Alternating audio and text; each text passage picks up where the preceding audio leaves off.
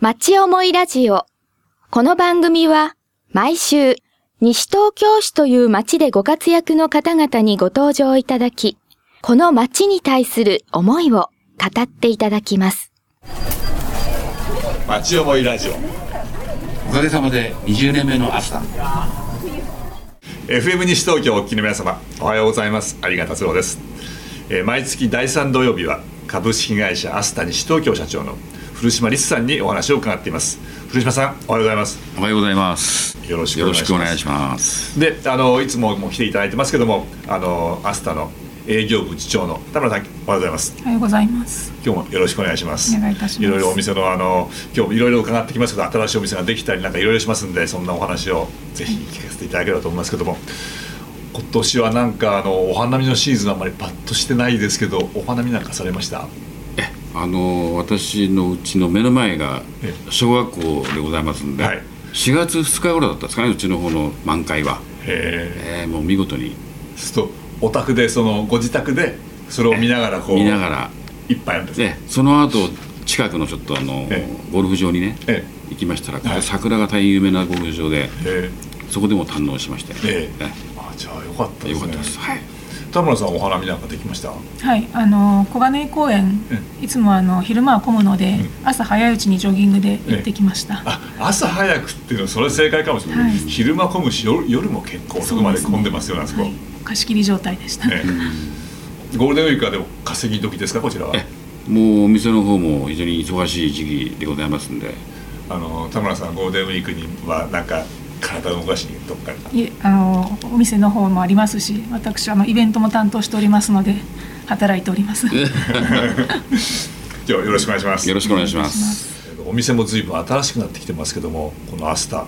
なんか急にこう変わった感じですなんか。そうですね、はい。おかげさまであのこのアスタビルも、えー、20年ええ。経ちまして、はいあのちょうど20年のこういわゆるななんていうのかな賃貸借契約の切り替えというので、まあ、大半のお店がね、えあのロールオーバーっていうかあの継続して継続はい。出店なんですけども、ええ。一部ええ。やはりあの退店されたところもうん。ありましたもんですから、はい。そこの辺をですねまた新しいお店を入れて、はい。また同じアスタビルの中でもちょっと若干こう雰囲気をね、うんうん。変えて、はい。えー変えられたかなとうんうんうん。いうことではい。ございます。ねあの本当に何店舗もって感じですよね。そうですね、あのはい。まだ半分ぐらいで入れ替えはね、半分ぐらいの段階ですけども、うん。まあ、3階、2階、うん。1階、地下と、地下と。えはい。ーまあにす複数のお店がん。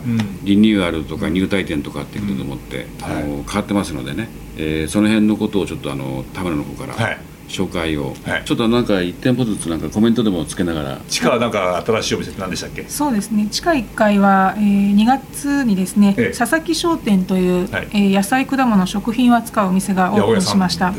はい。えー地域の皆様に愛される商店を目指し、えー良い品を安くということをモットーに頑張るということで店主また、えー従業員一同頑張ってまいりますというコメントをいただいております。八百屋さんって3店舗あるんでしたっけ？地下にそうです、何しろこのアスタビルはで大変大きなビルですけども、専門店街が90店舗ぐらいあるんですけどもね。上まで入れて。あの、はい。その中で特にあの特色なのは、はい。まあ、私はあの七不思議と言ってるんですけどもね、えあの生鮮店が、はい。い、わゆるその大型店以外専門店街の中でん。複数、はい。えー出店していると、えいうことが大変あのこのアスタビルのはい。強みっていうか、うんあのお客様にもね、うあの選んで、えー買っていただけると。そうするとあのスーパーのこう陳列してあるのを黙って持ってくるっていうタイプのそういうのがお好きな方はそうですね。リビンで。そうです。あの選んでね、はい。買うのが良ければその時でもいいし、店員さんと掛け合いして、まあ、掛け合いしなくても買いますけども、あのそういうことでね、ええ。あのということもできるしと、ん。まあ、いろんな買い方ございますから、ええ。その時のまあねあの体調で。そうあのうっかり体調悪い時にあの ガーって言われちゃうとあのそうです。ついつい買わなくてもの買ってしまう。はいぜひだからあの朝にはあの元気に。元気な時に来てほしい。いや元気でなくても当然買えますけどもね、はい元気で来るとなお楽しいと。田村さんはどっちで買うんですか？はい、あのアスタもリビンも両方で買わせていただきます。使い分けてんのね。はい。それはどういうふうな基準で使い分けるんですか？そうですね。あの確かに社長がおっしゃるように、ええ。店員さんとこう話しているうちに、時々ですがおまけしてくれたりとかそういう時もあります。なのでやはりそういう時もあるのでそれを楽しみに買う時もあります。それいいですね、この田無の駅前のアスタビルの地下がそういうような場所であるっていうこう、はい。まあ、知ってる人はたくさんいるから混んでるんだけど、えでも駅パッと置いたらじゃ分かんないですよね。分かんないですね、でその人がこんなにね、ええ。あのたくさんいて、はい。その八百屋さんも3つもあって選べてみたいなところを、田無の駅に降りた人がうん。分からない、どうやったらそういうの分かるんでしょうね。分かったら結構面白いそうですよね。だからぜひあの田無駅降り降りましたらえ北口のね歩ってもう本当ゼロ分、まあ、あの実際は30秒ぐらいかかるのかな。あのかかりますけども、あのちょっと入っていただいて、うん。ペデストランデッキで来ますと、空中回廊を通ってきますと2階に来ますけども、ぜひあの一度立ち寄っていただければ。それをどうやったらば立ち寄れるようにできますかね。そうですね。やっぱりそれにはねやっぱり田無に来てもらう。のがまず大事ですね。そうですよね。これにはですから、あのやっぱりいろんなこう総合力っていうかな、田無の、このアスタビルの奥の方には東大農場があったり、うんうんうん。あの田無神社さんがあったり、はいまあ、総持さんがあったりと、まあ、我々ランドマークって言ってますけども、結構西東京市もそういうランドマークが多い町になってきたというかね、はい。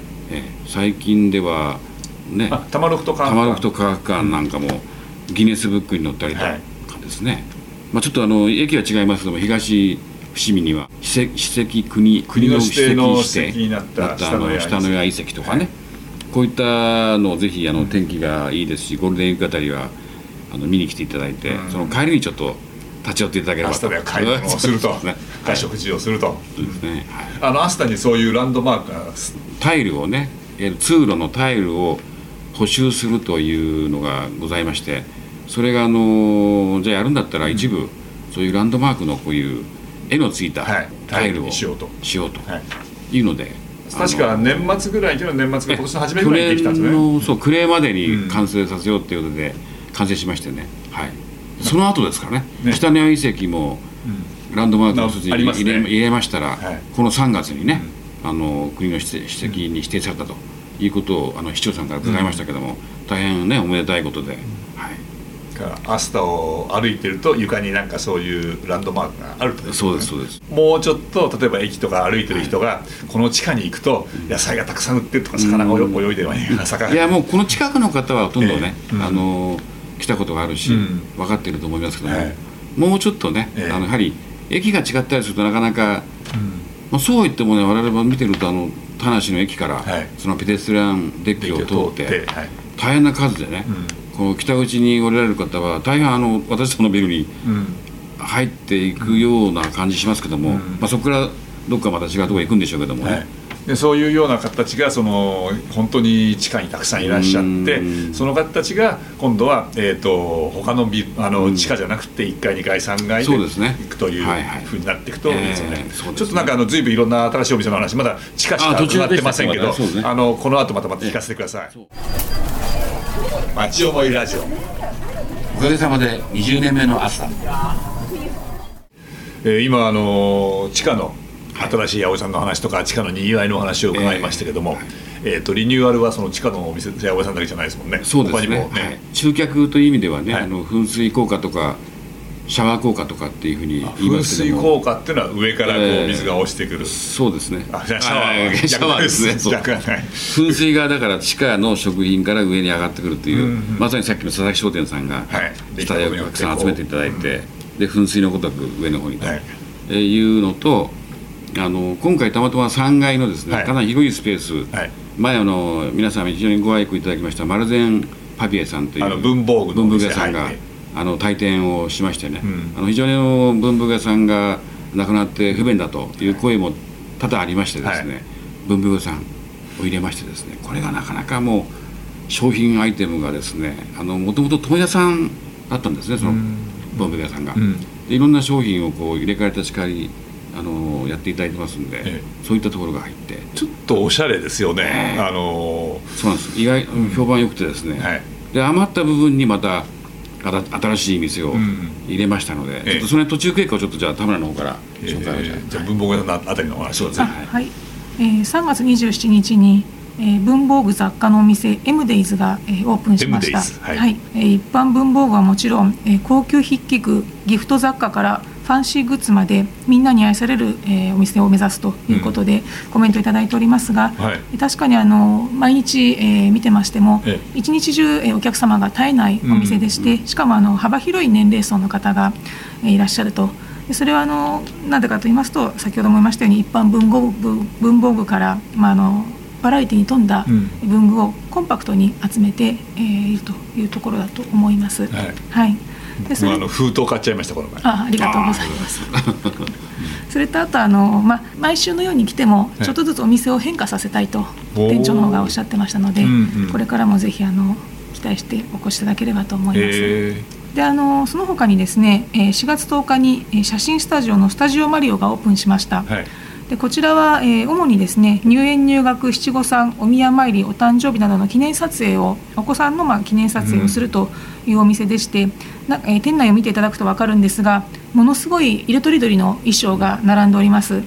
でこちらはあの、まあ、お子さんの好きな衣装を着て、えー撮影する。はいあとはあの大人向けにも証明写真も行っておりますので、ぜひそういった方もお越しいただければと思います。大人向けの衣装もあるんですか？えーとそれはない衣装はないですけどもね なかなかスタジオは立派なスタジオで、はい。あの証明写真とかいろいろありますよね。ええまああのプロフィール用のそれはちょっとそうですか、家族でなんかねね撮ったりとかまあ結婚式だけじゃなくてね。5年10年とかっていうあれでですね、そういったことにも利用できるんじゃないかなと、うん。それあの3階食堂街で同じフロアですから、うんうん。ね、写真撮った後お食事ということもできますので、ぜひ。へえあそうかそうかそう今までさそういう写真スタジオってなかったんでしたっけ？そうですね。あのカメラ店はありましたけれども、うん。写真スタジオというのは初めてです、じゃあただただ買い物だけじゃなくてそういうような何かをサービスを受けるっていうような。はいでもう一つですねこれはあの少し先の話になるんですが、ええ。5月の下旬に、ええ。ー体ファクトリーという生体と、まあ、骨盤矯正の、えー体お店ができる予定にえーなっております、体ファクトリー、はい。体このから人間の体ですね、そうですね、はい。まあ、あのストレッチとか、うん。まあ、整体とかそういう部門になりますけれども、ぜひこちらもオープンしましたらお立ち寄りいただきたいと思います。田村さん得意な分野です。か そうですね。多分あの利用させていただくと思います。で3階があって2階もお店できるんでしたっけ？はい、2階はですねもうすでにオープンしているんですが、えー一つは、えー1000円カット専門店のカットファクトリーがオープンしております。床屋さん。はい、でこちらはあの、まあえー一律1000円、まあ、税別になりますが、うん。意外とあのご婦人の方もあの毛先を揃えるために利用するという方も結構いらっしゃいますので、にぎわっております。男かと思ったら結構女性ご婦人方がね、あそうなんですか、はい。10分でだからささっとこう揃ってくれるからいいんじゃないですか、へえあのソフトバンクが少し場所変わったんでしたっあけそうですね。あの今まで、えーエスカレーターのそばにあったんですが、えー今度は駅の駅側と申しますか、うんうん角地の方に移りましてかなりあの広くなりましてさらに、えー便利にということで大規模移転リニューアルをしております。でこちらも、えーま、今までご愛顧を承りました地域の皆様のおかげということでこれからも皆様に愛される専門店として運営をしてまいりますと、店長が、えーコメントをいただいております。僕はそこであのあの今も使ってる iPhone を買い買いまして、それであの古田さん私も iPhone 初 iPhone を買いになられて。買いやーあの便利なこんなに便利なものがあるのかなっていうぐらい、ねうまく、はい。ええ活用してます、すごく便利ですよね、はい。あとあの1階が、今ご紹介してなかったと思うんですが、ええ。1階に日本旅行、えーはいはい。ございますが4月18日、えー新しくリニューアルオープンということであ今日じゃあ、はい。この後、この後ですか？今10時この、はい。もうオープンしたところですね。はい。これなんか2週間ぐらいやってるんですよ工事、えーかなりあの相当大規模改装様変わりするんじゃないか旅行ってこうパンフレットがあるだけでもなんかこう旅行屋さんってそうですよね。大店って、はい。うんワクワクするんで、うんしかもカウンターも少し広がるということですので、うん。こちらもあの相談しやすくなると思いますので、ぜひご来店いただけじゃあれば海外遠征の時には。そうですね。あそこの2階のセンターコートがいろいろなイベントをやってらっしゃいますけど。そうですね、まあ、これ、まあ、あの毎週土日祝日いろいろと行っておりまして多数のお客様に見ていただいておりますが、えー本日18日の土曜日は、はいえー、j コムと、えーえ共催ということで、はい。アドベンチャータイムというアニメの、えー主人公の握手会を行います。へーアドベンチャータイムはい。あのあんまり聞いたことないですけど最近できたそうですね、えー。あのアメリカの方ではかなり、えー有名でして、ええ。ー有名な賞を取ったぐらいのアニメ番組で、はい。ようやくあの日本でもカトゥーンネットワークというところでうん。放送が始まった、うんえー少年の冒険物語だそうなんですけれども、えーそちらの方の、えー主人公の握手会を今回行います。あとは、えー月末になりますが、うん。毎月行っていただいております FM 西東京の公開録音ということで、はい。えー今年から、えーサンデーライブインアスタと今までははい。ジャズオンサンデーということで、うんはい。まあ、どちらかというとジャズの、えーをメインにした、えーミニコンサートでしたがもう少し幅広く皆さんにいろいろな、えー音楽を紹介するとい。うことで、えー名称を変えましてサンデーライブインアスタそうですね。ははい。い、で今月はアマデュオスといはい。うギターのユニットということで、僕もこれちょっとあの、音を聞かせてもらいましたけれどもなかなかこうギターデュオで生ギターですごくこう落ち着いた感じ、うん。落ち着いたっていうかこう単なる癒しじゃなくてなんとなくこうちょっとワクワクするような感じで気持ちいい感じです。ぜひあの聞いてください、はい。こっちは宣伝しちゃいますけど。あの小平の人なんですねこの人たち。あ地元のね。地元の人たちですね、はい楽しみです。からあそこのセンターコートが、はい。まあ、ペデストリアンデッキからまっすぐつつながってますけども、えーはい。あのさっきのシャワー効果と、えーあのふ噴水効果で、地下のあのにぎわいの方たちがもっとこう噴水のように2階まで来るといいですよね。そうですよね。なんか方法ないですか？そうですね、ぜひ考えていきますが、いいアイデアやったら教えていただければと思います。あの2階でやセンターコートでやってるイベントを、はい。えー画像でモニターしてテレビで映像撮ってそれをあの地下に流す見せる音は出たまあできれば音も出てる。あね。あんまり音大きくはできないえー。あなんかここで面白そうなことやってるというようなことをやるとかまた逆にあの2階のセンターコートで地下では今日はこういうのやってますよというのをまた配ったりなんかしてうん。こうなんか連動感を持たせたらどうでしょう。そうですね。意外との人間っていうのはこう通り道っていうのは変えないんだそうですね。決まっちゃうと、ええ。はい、だ意外とのいやあそこ通ってればあそこ分かるでしょうっていうのが意外と見てなかったりっていうのがあるというね、ええ。ですからそういったことをやっぱり知ってもらうために、はい。まあ、こういったところでもやっぱりご紹介していくこともはい。また必要かなと、ですよね。まあ、そんな中でちょっとあの、インフォメーションカウンター。っはいはい。てあの3階でね。はい、3階。3階にあるんですよ、はい。でこれがですね実は西東京市にある唯一の大学、はい。武蔵野大学武蔵野大学。の学生さんがですね、えあのあアルバイトというかいう感じであの、はい。お手伝いしてもらってねそれで運営しているんですよ、カウンターいらっしゃる方ははい。武蔵野大学の学生そうなんです、まあ、そうでない方も OB の方もあ OG っていうんですかねあの、うん。まあ、いますけども、はい。え大半が武蔵野大学の学生さんはい。なんですね、はい。で4年間うん。で卒業していきますから、はい。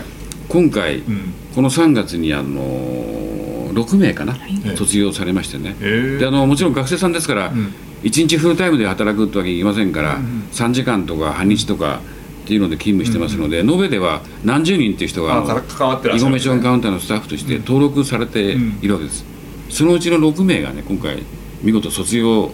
されましてね、あのーまた新しい人がはい。入れ替わってる、ええ。でそれから新人さんがまた入ってますので、ええもう大学1年生2年生の方が大半ですけどもフレッシュな人たちが。ええいうことですのであのぜひね、あのーはい。あのアスタカードの切り替えとか、うん。まあ、いろいろとあとなんだ駐車券とかね、あのご用のない方もぜひ来ていただいてそうではないか非常にあのいい勉強になるらしいんですね学生さんにとってはね。接客して、まあ、いろんなあのおそうあのなんていうかなお客様とお客様とのこう話し合いをするというのが非常に、まあ、なんていうかな将来就職する先でもそういった経験をあアスタのインフォメーションカウンターで、えーやったというのをお話をすると、あの人事担当者がですね、あの丸と評価して採用にかなり有利になっているという話も聞いてますので。ええ。あそうだら今度ねあの次回でもっていうか先に、はい。